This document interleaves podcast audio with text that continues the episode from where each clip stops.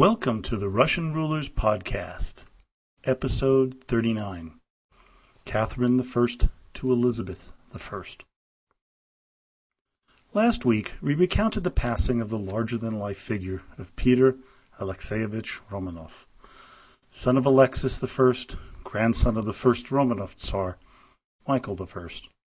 The man who we've followed since episode 27 cast a shadow on his native Russia as wide as the country was long.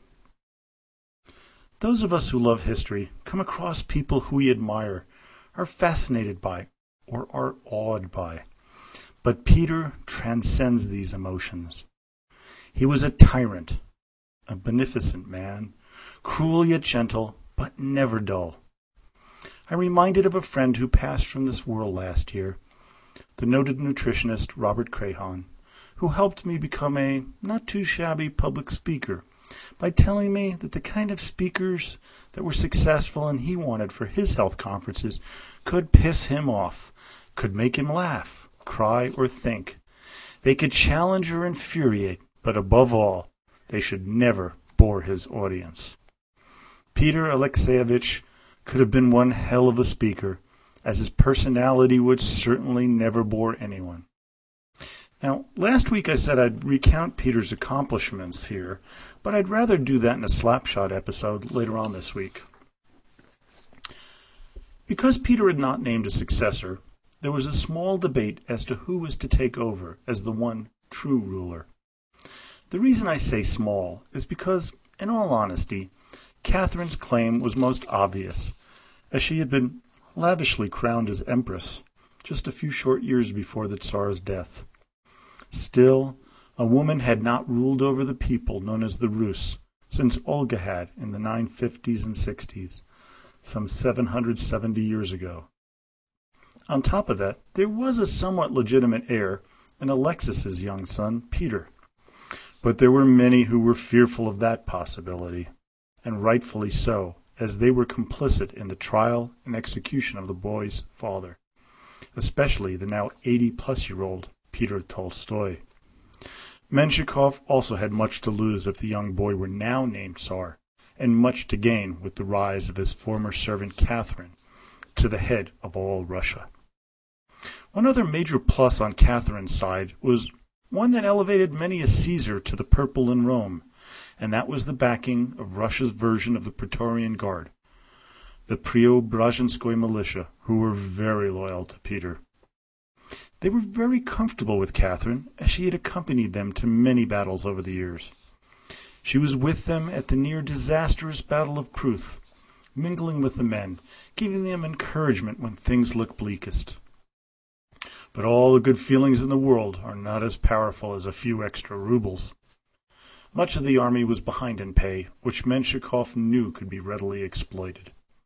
Catherine promised that all back pay was to be immediately paid in full, which made her ascendancy to the throne a done deal.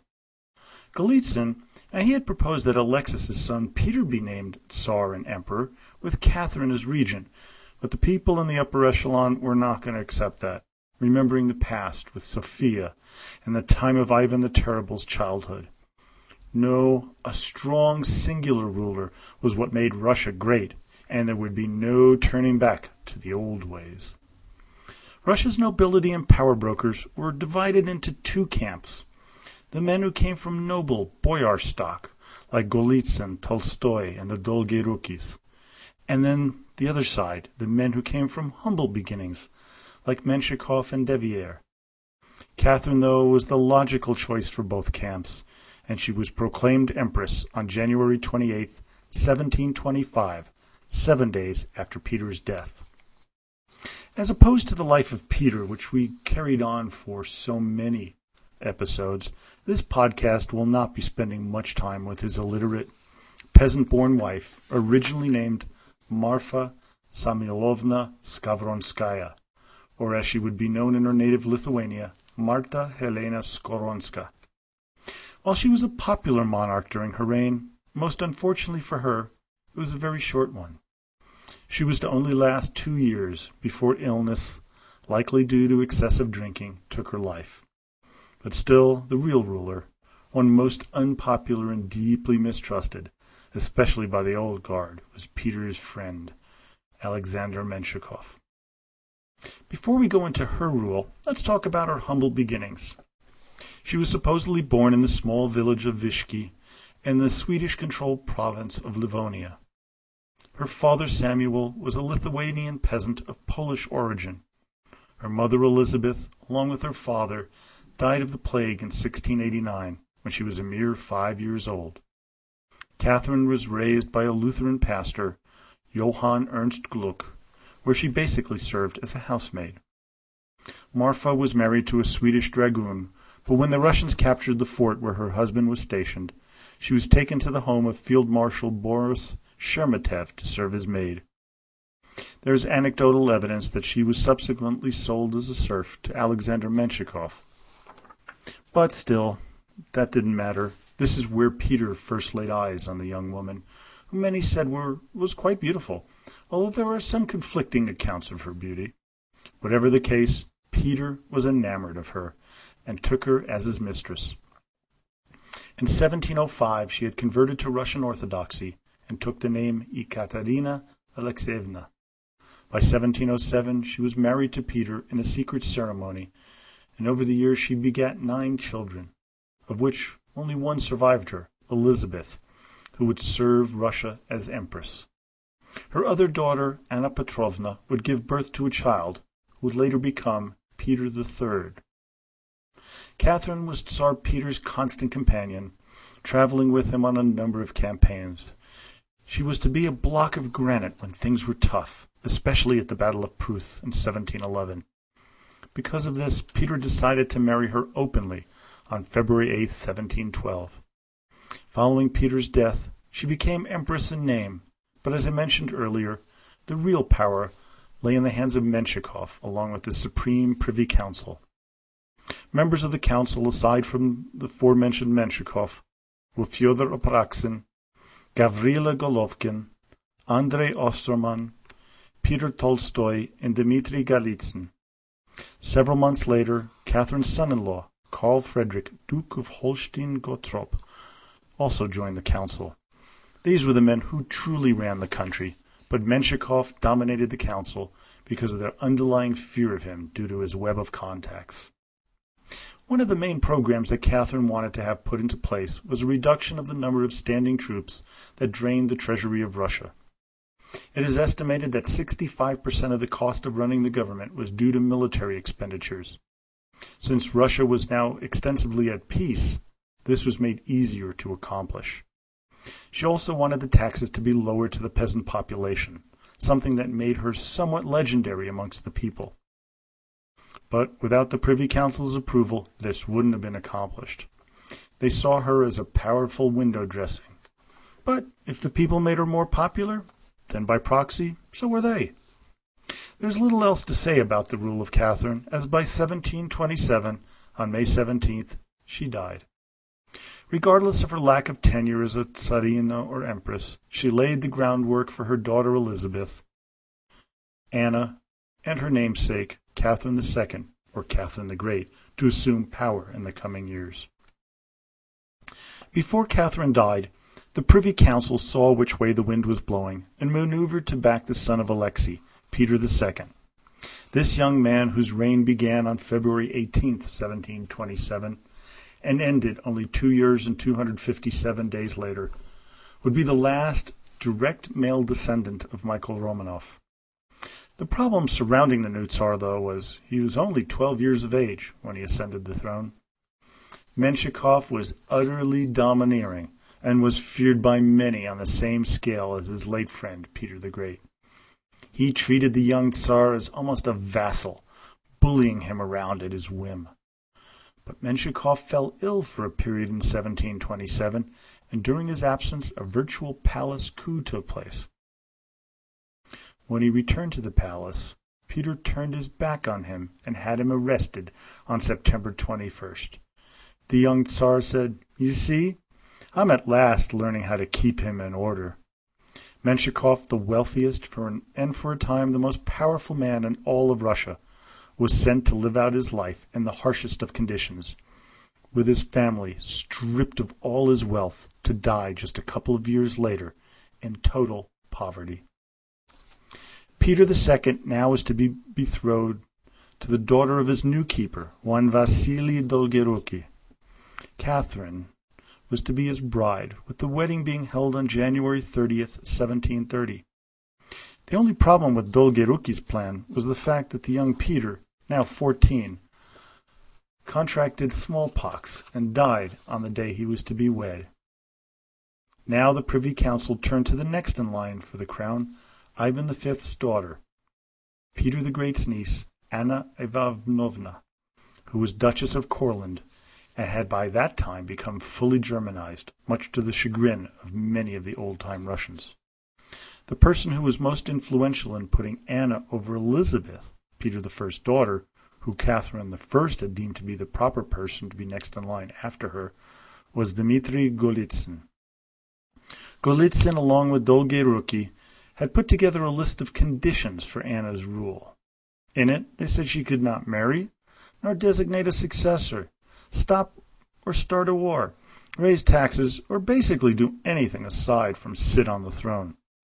Their idea was to put together a constitutional monarchy, this was to be a bad idea for the Golitsyn Dolgoruki Privy Council circle, as many outside that group saw a dangerous precedent being set, as they preferred a single ruler rather than a council. A delegation of those opposed to the list of conditions, which Anna had signed, was sent to her and convinced the Tsarina to tear up the agreement, which she did much to the, the shock of the Supreme Privy Council. Anna quickly reshuffled the council putting in men of her choosing, who, for the most part, were Germans like Andre Ostermann, Burchard Münnich, R.G. Lowenwald, and Ernst Johann Byron.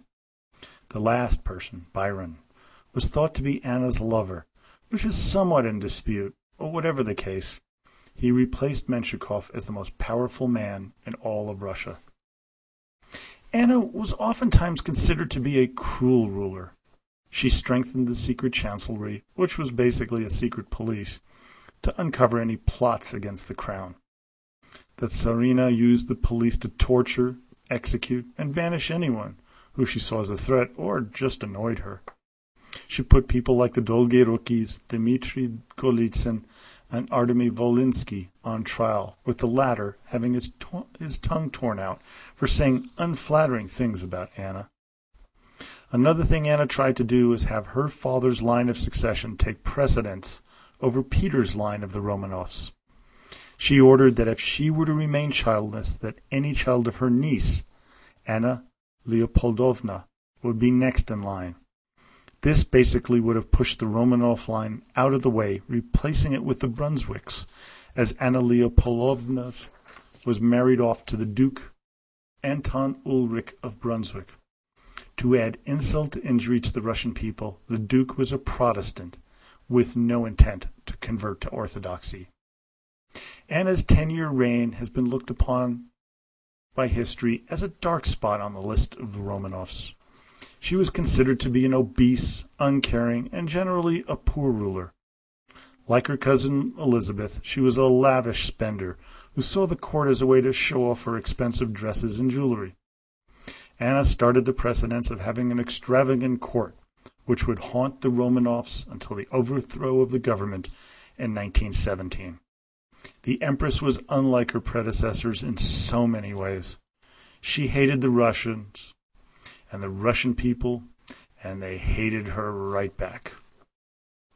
In 1714, excuse me, August 1740, Empress Anna's niece gave birth to a boy, Ivan Antonovich, the next in line to the throne of Russia. Anna's health was deteriorating rapidly, so she signed an order that Byron was to be the young boy's regent when she died.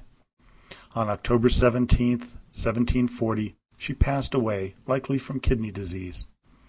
Within days, though, Byron was arrested by orders from Münnich. Anna Leopoldovna was named regent. This frightened many of the Russians in the court, as they became aware of a plot to make Anna empress in case the young boy were to die, which was likely given the high rate of infant mortality. Elizabeth, Peter the Great's only remaining living child, took this opportunity to strike and take her place on the throne.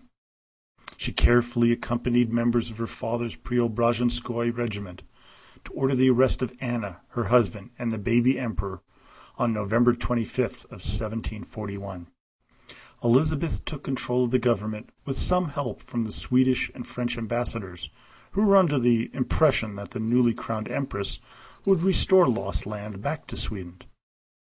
This was pretty much a grand miscalculation on their part. Quickly, Münnich and Osterman were banished to Siberia, and many of those Germans installed in power by Anna were simply thrown out. Next week, we review the 20 year reign of the daughter of Peter the Great, Elizabeth, and her heir, the much despised Peter III. Now, for this week in Russian history, for the week of February 27th through March 5th. In 1303, Daniel of Moscow, a Russian saint, Grand Prince of Muscovy, died at the age of 42. In 1617, Sweden and Russia signed the Treaty of Stolbovo, ending the Ingrian War and shutting Russia out of the Baltic Sea. In 1852, Nikolai Vasilievich Gogol, the great Russian writer, died. Nicholas I of Russia in 1855 died, closely followed by the ascension of Alexander II, who became Tsar of Russia. In 1861, that Tsar, Alexander II, signed the Emancipation Manifesto, freeing the serfs. In 1904, in the Russo-Japanese War, Russian troops in Korea retreat toward Manchuria, followed by 100,000 Japanese troops. In 1905, Tsar Nicholas II of Russia agreed to create an elected assembly, the Duma. In 1918, we Germany, Austria, and Russia signing the Treaty of Brest-Litovsk, ending Russia's involvement in World War I and leading to the independence of Finland, Estonia, Latvia, Lithuania, and Poland. In 1926, Svetlana Alliluyeva, Soviet defector and daughter of Joseph Stalin, is born. In 1931, Mikhail Gorbachev, so- Soviet Nobel laureate and statesman, was born. In 1936, Ivan Pavlov, Russian psychologist, recipient of the Nobel Prize in Physiology and Medicine, died. In 1940, members of the Soviet Politburo signed an order for the execution of 25,700 Polish intelligentsia, including 14,700 Polish POWs, now known as the Katyn massacre. In 1953, Joseph Stalin, Georgian leader of the Soviet Union, died at the age of 75. And in 1969, Soviet and Chinese forces clashed at a border outpost on the Ussuri River. Well, I hope you enjoyed today's podcast. Uh, please don't forget to visit the website, RussianRulers.podhoster.com, or become a friend at Facebook at Russian Rulers History Podcast. Leave a comment, make a suggestion, ask a question, or correct me if you can. And as always, до свидания и спасибо большое.